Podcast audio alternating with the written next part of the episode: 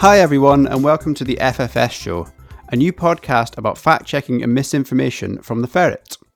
I'm Ali Brian, your host. I've been a fact checker at the Ferret since 2017, and joining me is Mags Taylor. Hi, Mags.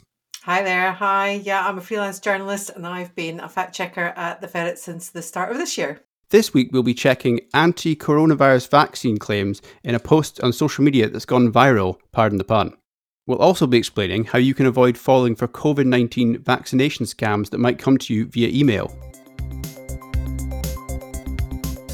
So, Ali, you looked at an interesting meme that was being shared on social media this week, didn't you, about the the vaccination and the, the potential side effects, etc., of that. Um, where, where where was that one being spread? Uh, it was being sh- shared quite widely around the world, but it was mentioned in a few of uh, the anti-lockdown stroke coronavirus conspiracy groups that are either based in Scotland or in the UK. Mm-hmm. Um, they're mostly referring to like a list of supposed attributes of the of the coronavirus vaccine. These are quite common uh, misinformation posts that kind of spread around uh, anti-vaccine groups around the world. Yeah, and this one seemed to kind of collate them all together, didn't yeah. it? Shall, shall, we go through a few of the, the, the various claims that were on that one? Um, I mean, I guess the first one, and this, I've heard this one quite a bit. You can still spread the virus even after you've been vaccinated. I think, I mean, is there some truth in that? I think that there potentially is, is there? Yeah, the f- focus of the coronavirus vaccines is about stopping people from getting seriously ill and then obviously potentially dying from the, the virus itself. It's not yet really known exactly how much they're going to stop you from passing on the virus, but obviously the less people get, are uh, get seriously ill from uh, coronavirus, the less likely they are to have the symptoms that then would help to pass on the virus, as we know is commonly how it's passed on. It will become more clear as the vaccines rolled out um, and as kind of monitoring of people continues as how effective it is to stopping people from spreading the virus from person to person. But coronavirus vaccinations and vaccinations in general, they can't 100% stop you from passing on the virus or even getting the virus. Yeah. I mean, I, the quite interesting about this as well, there are so many different vaccinations which have different kind of levels of effectiveness in any case, but this wasn't specifically mentioning any of them, was it? It was just a kind of catch-all. uh, vaccination is bad. Yeah, well, it seemed to take bits of like negative things from various different studies around all different types of vaccinations. So it's likely that it probably originated in the US. Yeah, but as, as you say, there's three vaccines currently approved in the UK: uh, AstraZeneca, Pfizer, and Moderna. There's um, numerous vaccines being trialed around the world, and different areas of the world obviously have different vaccines that they will likely take up. Yeah. But this seemed to be just taking a broadside of all the different various studies that have been publicized about various vaccines at various stages in their test processes. And I guess, I mean, this relates into the next point in that, wasn't it? About the two month immunity. I mean, you can't say that about a catch-all term for, for the vaccines, can you? Like, what what what what did you find out when you were looking into this claim about the two-month immunity? As you say, one of the major problems that we have with saying with any real certainty how much immunity these vaccines are going to give you, um, what length of time is, is that we are currently sitting at a period where it's only in the last few months that people have started to be given this vaccine in the generally, certainly um, outside of controlled yeah. environments in the testing. And did, did the testing phase for any of the, the vaccinations discover anything about how long the immunity was? There's really no like quick way to find this out. You, the only way you can do it is by waiting uh, to see how many how many people how many people mm-hmm. got the vaccine and how many people haven't got the vaccine, and then how long it takes to, for this immunity to build up. It seems like some experts are suggesting that it is likely that the vaccine may be recurring, so you might have to get it every year, like people do with the flu jab. There's also um, we've we've heard about the South African variant and how effective, potentially how effective uh, the vaccines might be against that. These are all things that the makers of the vaccines are going to have to work on as we go through and as this sort of develops into year by year process of improving the vaccine. Mm. Now, what what's the reaction rate? Is that in terms of people having a negative reaction when they receive a vaccine? Because what that's one of the claims there, isn't it? A ten to fifteen percent reaction rate. What what does that mean, and what what does that figure mean? Yeah, well, it seems like that claim comes from an interview with one of the health experts that was leading the COVID program under Donald Trump. So the 10 to 15% reaction refers to significantly noticeable, as they would say, effects. So that can be sort of fevers, chills, muscle aches, headaches. The things, a lot of these things are things that. But you would expect that anyway, wouldn't you, in any kind of vaccination or any kind of drug, even? Yeah, people will recognize these things from every anytime they've they've themselves have got a vaccination. Older people who've got the flu vaccine uh, will notice that some of these things quite they sort of seem to slightly replicate some of the things that the illness itself gives you. It doesn't mean major allergic reactions to the vaccine. Although, of course, it, it, you know that will happen. There will be some people who are allergic to the vaccine, as again with any vaccine. It doesn't mean that there hasn't been enough testing on the vaccine and it's dangerous. It just means that there's a small number of people who who may experience um, anaphylaxis and kind of extreme reaction to the vaccine. So what what about in terms of I mean you, you mentioned anaphylaxis there, which I guess you might expect a very small number of people to, to experience that after any kind of vaccination. But there's also on that list an increased risk of HIV and they've also mentioned Bell's palsy. Is there any any kind of indication that that's happened at all yet? The HIV risk uh, increase is a very interesting little um, sub issue that was um, raised in uh, by a group of researchers in the medical journal The Lancet. They warned that certain types of vaccines could leave people more vulnerable to contracting HIV. You know, how the different vaccines work in different ways and they use different sort of methods in order to create the vaccine. The vaccine uses a genetically modified virus to create spike proteins, which is what trains your body to fight off a coronavirus infection. So, AD5 is a certain type of virus, modified adenovirus, which is used to create these proteins. This group had, had used this in, uh, in previous trials for an HIV drug that they were trying to create and had found that there had been some increased risk they'd found among people who had been in these trials. However, none of the vaccines that are in the UK that are currently approved actually based on this AD5 vector.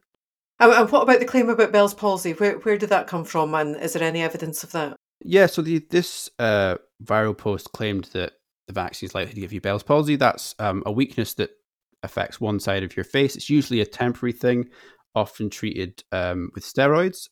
The alleged increased risk of Bell's palsy from the coronavirus vaccine appears to come from some of the trials for the Pfizer BioNTech COVID 19 vaccine. And again, a kind of couple of the other vaccines used similar trials where they noted in the trial that there were some people who developed Bell's palsy during these trials. Could, again, causation, correlation, could, could they link it directly? No, if someone has any sort of you know medical health change or whatever during these trials, it'll be noted because obviously these are things that they have to look into. So in in the Pfizer trial, there's four people out of thirty eight thousand noted developing the condition. In uh, the four cases were also noted in the Moderna trial, uh, again out of 30,000. No reports of Bell palsy were found in the AstraZeneca trials. So those are the three current rolled out UK vaccines. They noted in the trial, um, the Pfizer trial, that the number, the four people that had developed these uh, symptoms, around about what you'd expect people to develop Bell's palsy in a general, in a similar size group of people, virus or no virus.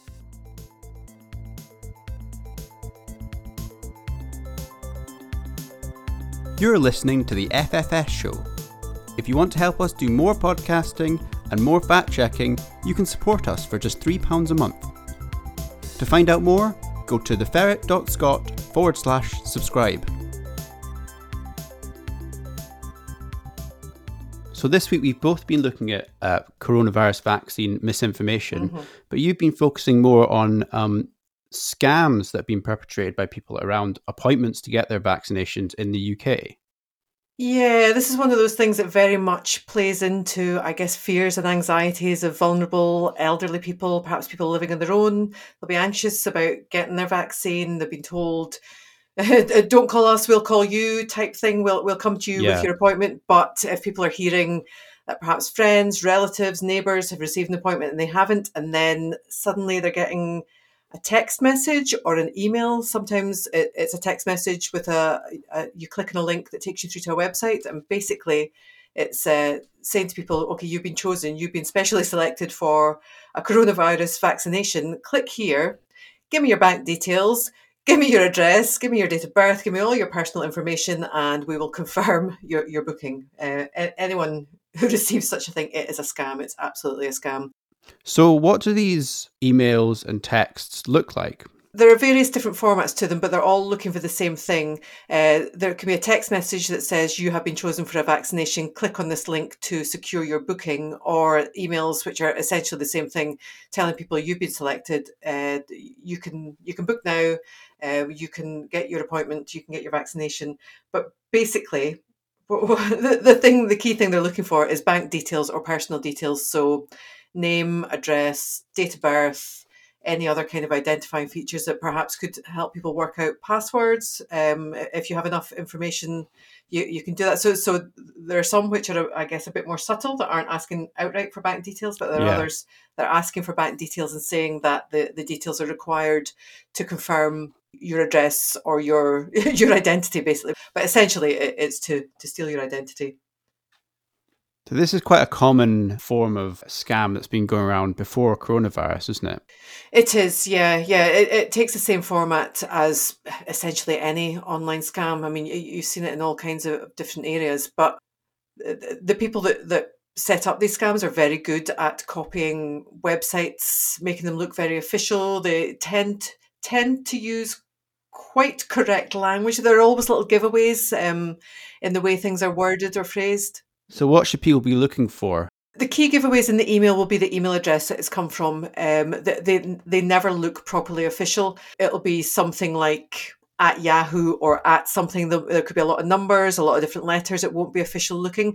But regardless of that, like never mind even trying to to be a sleuth and work out if it's come from an incorrect email address or not. Just know that if you're receiving an email, it's fake. The NHS will never, ever, ever email anyone with an appointment.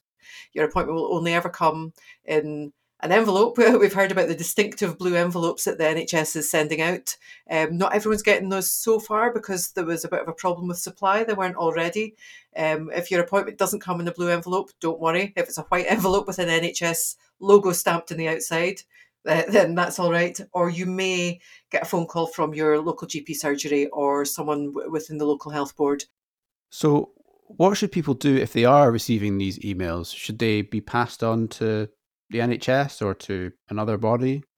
Basically, ignore it. Pay absolutely no attention to it. You'll know it's a scam. You'll know it's a fake. You'll know it is not your appointment. Um, if you're if you're concerned and still waiting to hear about your appointment, just wait until you get that phone call. Wait until you get that letter.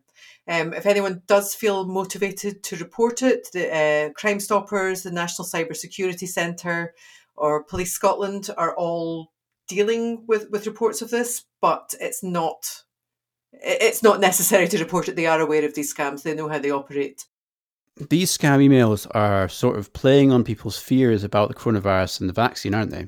Yeah, absolutely. And eh, I guess it's quite kind of pertinent that they've emerged. I mean, I know we're at the start of the, the vaccination process, but it's quite interesting and pertinent that it, it's emerged when it's the elderly that are being vaccinated first, who are perhaps mm. not as tech savvy as younger people might be. I mean, that might be an unfair characterization, but if they're alone, if they're vulnerable, I mean, if you're in like a family group, you might be able to say, "Oh, do you, do you think this is accurate? What should I do about it?" If you're on your own, you might just click and you might just put in your details because you're afraid and you're you're looking out for confirmation that, that you're going to be getting your vaccine soon. So you don't want to miss your chance to get it either.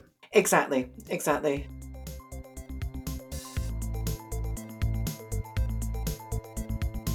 Thanks for listening to the first FFS podcast. We'll be doing these every two weeks. And uh, remember, if you see any misinformation online that you want us to check and want us to talk about, you can email us at factcheck at theferret.scot or get in touch with us on social media.